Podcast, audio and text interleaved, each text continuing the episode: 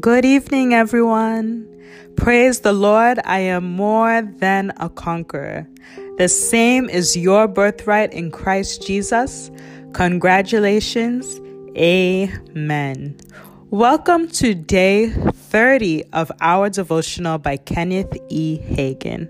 The title of today's devotional is called His Battle. And our scriptural reference comes from Second Chronicles chapter 20 verses 15. It says, "Be not afraid nor dismayed, for the battle is not yours, but God's." I believe the greater one lives in us if we're born again. 1 John chapter 4 verse 4. I believe Jesus is greater than the devil. I know the Word of God says that. Therefore, I must act like it's true. That's when it becomes a reality. And that's when the greater one goes to work for me. If I go to pieces and act like I'm trying to fight the battle, the greater one is not fighting it. And then I'm not taking advantage of the greater one and what he has done for me. So I don't try to figure out the situation.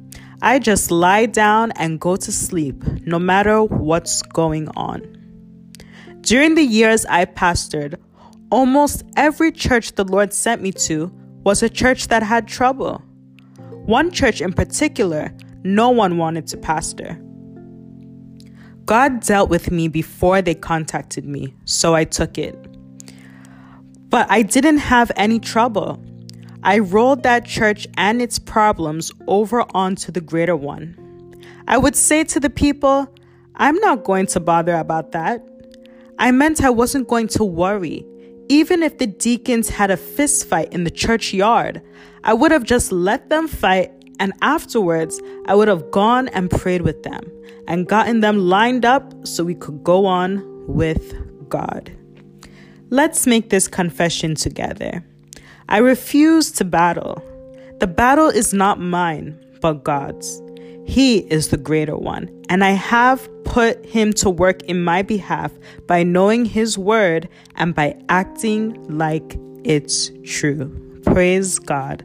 I hope we all have a wonderful night, and we'll talk to you guys again tomorrow. Have a wonderful evening. God bless you.